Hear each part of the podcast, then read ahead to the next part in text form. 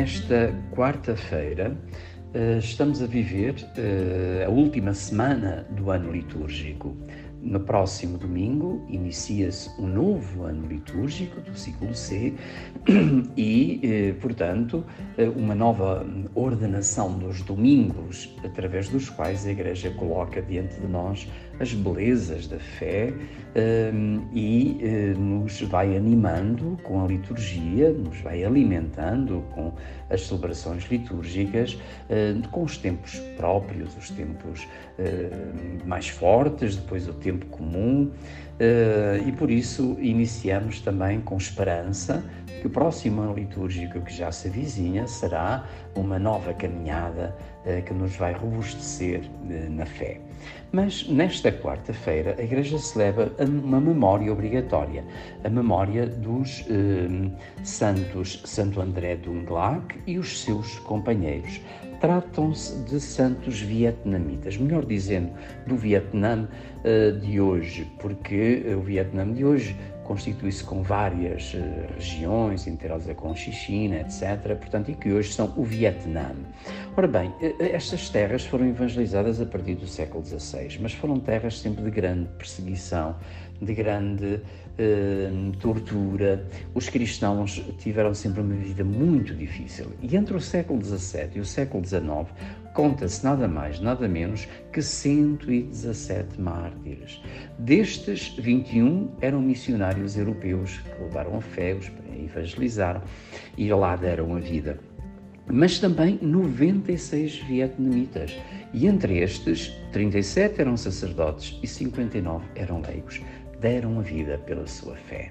Morreram, preferiram morrer do que uh, ceder uh, àquilo que lhes queriam obrigar, que era renegar a fé em Jesus Cristo através de práticas terríveis.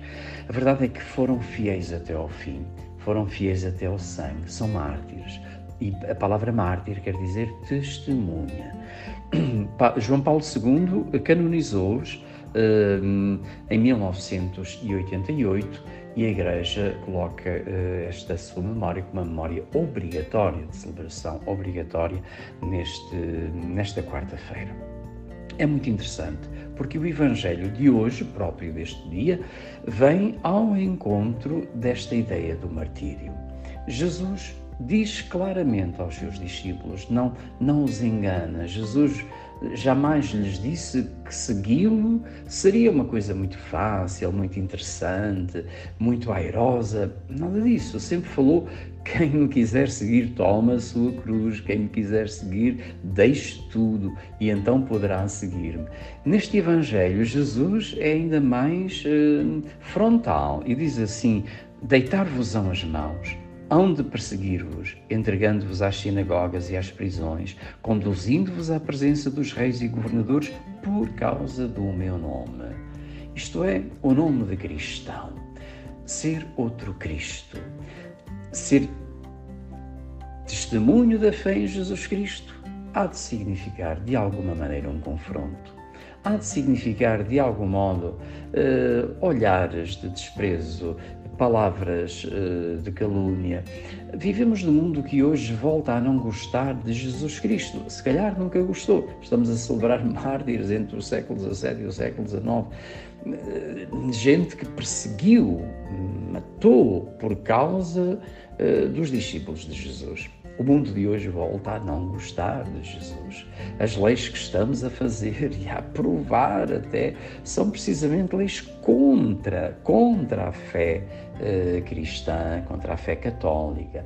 E por isso eh, há uma, uma ideologia, há uma cultura que hoje atenta claramente contra a fé cristã, contra os discípulos de Jesus. Portanto, estas palavras aplicam-se muito a nós onde deitar-vos as mãos, onde perseguir-vos, onde entregar-vos nas sinagogas, nas prisões, conduzir-vos à presença de reis e governadores por causa do meu nome.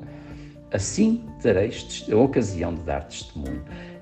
Está aqui uh, a primeira palavra-chave desta leitura. Tereis ocasião de dar testemunho do meu nome. Nós vivemos num mundo difícil. É difícil dar uh, o testemunho de Jesus mas a dificuldade não deve abrandar, não nos deve eh, tornar mais débeis.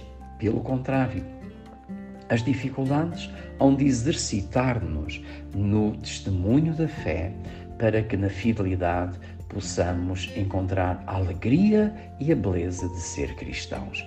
Por isso, Jesus eh, dirá mesmo: causarão a morte a alguns de vós, e todos vos odiarão por causa do meu nome. Mas termina a leitura dizendo, esta é a chave, a chave de ouro desta leitura: pela vossa perseverança salvareis as vossas almas. Isto é, a palavra que se coloca diante de nós, mais uma vez, é a palavra fidelidade. Não está em questão se o mundo é difícil ou não para os cristãos, porque foi sempre. O que está em questão é a nossa fidelidade.